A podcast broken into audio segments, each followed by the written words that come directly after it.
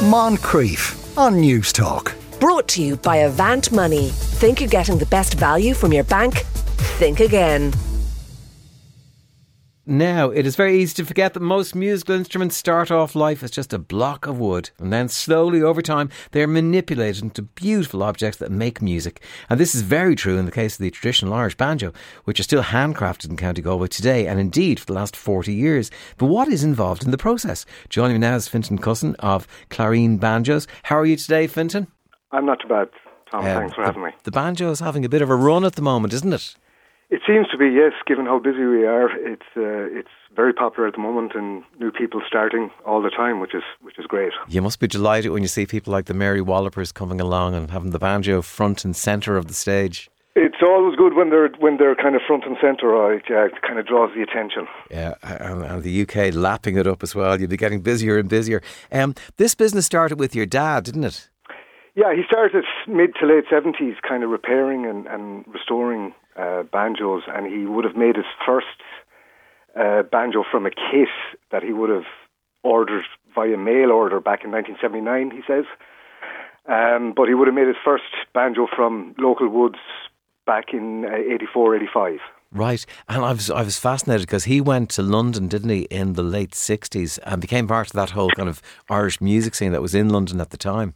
Yeah, as he as he tells it, he he bought his, his first banjo uh, late sixties uh, in a thrift shop, and he's a Tom. My father's an electronic engineer by trade, so he was used to taking stuff apart, putting it back together, taking it apart. He comes from a generation where you fix stuff rather than you uh, buying new stuff. So he he learned how the banjo worked and and all the different bits and pieces of it, uh, and and um, basically went from there. Right. I, I just, I, would love to hear his stories of the London scene from the late 60s. That was the time when Christy Moore went over and, and MacColl would be playing those sessions and God would be part of that world.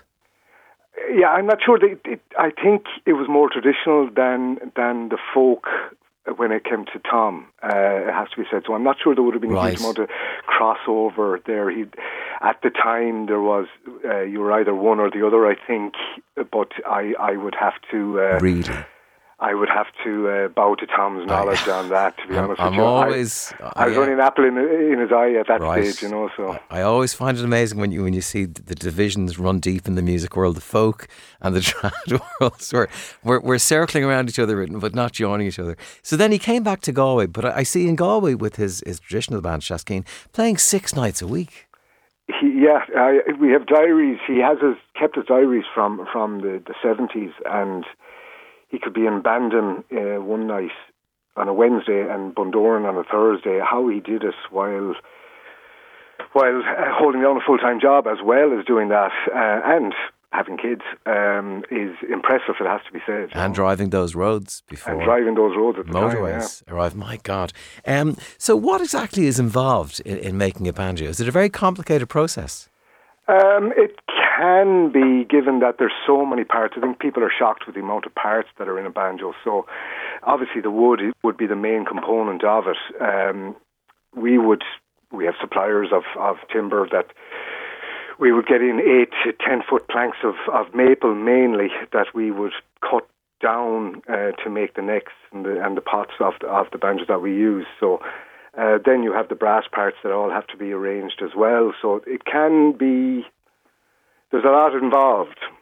Uh, but thankfully, Tom had it all sorted out almost by the time I got here. Oh, so the, pro- the process was made a small bit easier. I have to admit, I look at a banjo and a bit of me kind of doesn't quite know how it works because um, I'm familiar with acoustic guitars where you have the neck you can understand and this kind of soundboard uh, easily. But the banjo looks like there's all manners of different stuff going on. Well, you can imagine a, a neck, as you call it, on, on, as we would call it the same on the banjo, attached to a drum head.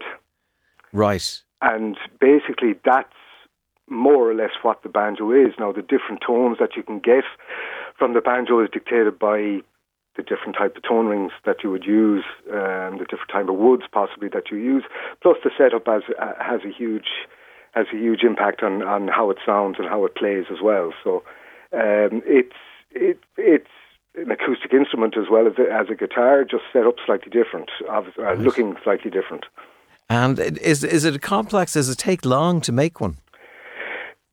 it's it's difficult to to nail down exactly how long it takes to make one, Tom, simply because we'd never make one at a time. We'd always be making a batch. But if I was to give an estimate, if on, on the slightly less expensive instruments, uh, banjos that we make, you'd be looking at 12 to 15 man hours. Obviously, you'd be taking drying time for glue and things like that out of it. Uh, for the for the higher up models that we make, you would be doubling, maybe trebling that time frame. And I have to ask you a little bit about price because I know with guitars you can start your child off with something for fifty euro. Um, you can spend thousands after that. Uh, what what's it like with, with banjos? The, more or less the same. Now we wouldn't make anything uh, for less than we would start around about the nine hundred euro mark.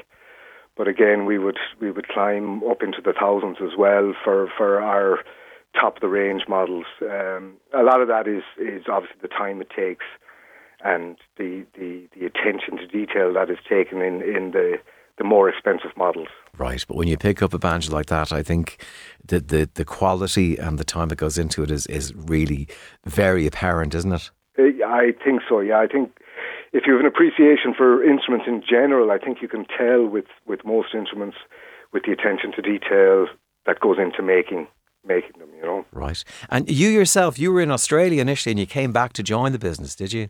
I did. My when I came back from Australia in 2000, uh, early 2004, uh, middle of the Celtic Tiger, I had uh, probably every intention of going back to work in Dublin. Uh, but my father basically said he thinks there's enough work here for me, and I said I'd give it a couple of months, see how it goes. And almost 20 years later, I'm still still doing it. Right. Uh, I'd say it's a lovely world to be a part of, is it? It's great, to be honest with you, Tom. It's it's fantastic. You meet such a diverse range of people. You deal with people from all over the world, um, and and uh, it's uh, very enjoyable, very satisfying uh, work, particularly when you see see one of your instruments um, go out the door. Uh, and and somebody very happy to part with their hard-earned money with uh, for it, you know. Right. Uh, just wondering, do you know how did the banjo come to Ireland? It, that's a long and winding road. Is really? As far as I'm aware now, and again, I'm open to correction on this, Tom. Uh, there was a band called the Flanagan Brothers way back in the 20s. Now, they were Irish guys based in America, brothers, and uh, they came to tour in Ireland, and that may have been may have been the first introduction uh, of uh, Irish music with the banjo.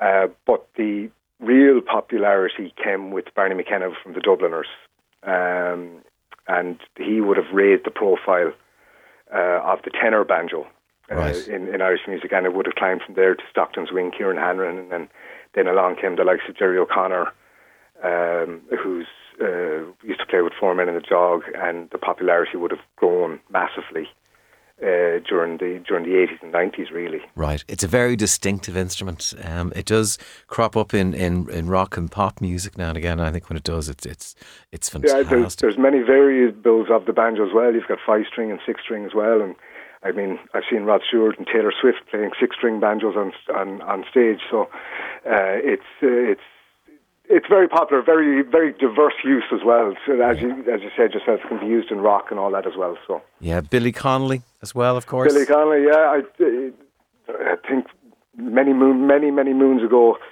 uh, Barney McKenna got us to to make a a, a banjo for Billy Connolly. Uh, whether he got it or not, no, I, I'm not 100 percent sure. Oh, you'd love to see that, wouldn't you? I I, I seen a picture of it yeah. uh, with him on one of the television, many, many television programs uh, about Billy. And he, um, there was a picture of the banjo that Tom would have made back, uh, I think it was mid 90s. Right. At this stage. And Steve Martin as well, I'm thinking of, who's uh, quite quite brilliant on it as well. he, he is fantastic on it, and he, and he runs a bursary as well for banjo players. And Sean Moncrieff would have talked to Enda Scahill, who's also from Galway, who would have got part of that bursary back in December. All right, from We Banjo 3. From We Banjo 3, absolutely, yeah. How, do you play it yourself? I can knock a tune out of it, but I, I, I'm missing that performance gene that you would have had and my father have that uh, that really love to perform and play and things like that. But I, I, I can, I know what I'm doing. All right, but, yeah. Is but it, I don't, I don't play. Is it difficult? I, I, it's It's as difficult as any other instrument, uh, Tom. To be honest with you, I, th- I think um, you can you can be lucky and be just a natural like Messi is at football and things like that. You just be able to pick it up, but other people have to work very very hard at it. Um, but if you love it, yeah. it doesn't feel like work. Right. I feel uh, I feeling I might belong in the work very hard category. I, I'm kind of there as well, Tom. I have to say. Right. There's the worst things you can do, isn't there? Uh, listen, Fintan, continued success with the business and. Um, uh, hope to try and uh, mangle a tune out of one of your badges at some point in the You're future. more than welcome, Tom. Thank you very much for your time. Thanks for joining us. Cheers. Bye now. Moncrieff. Brought to you by Avant Money. Think you're getting the best value from your bank? Think again. Weekdays at 2 p.m. on Newstalk.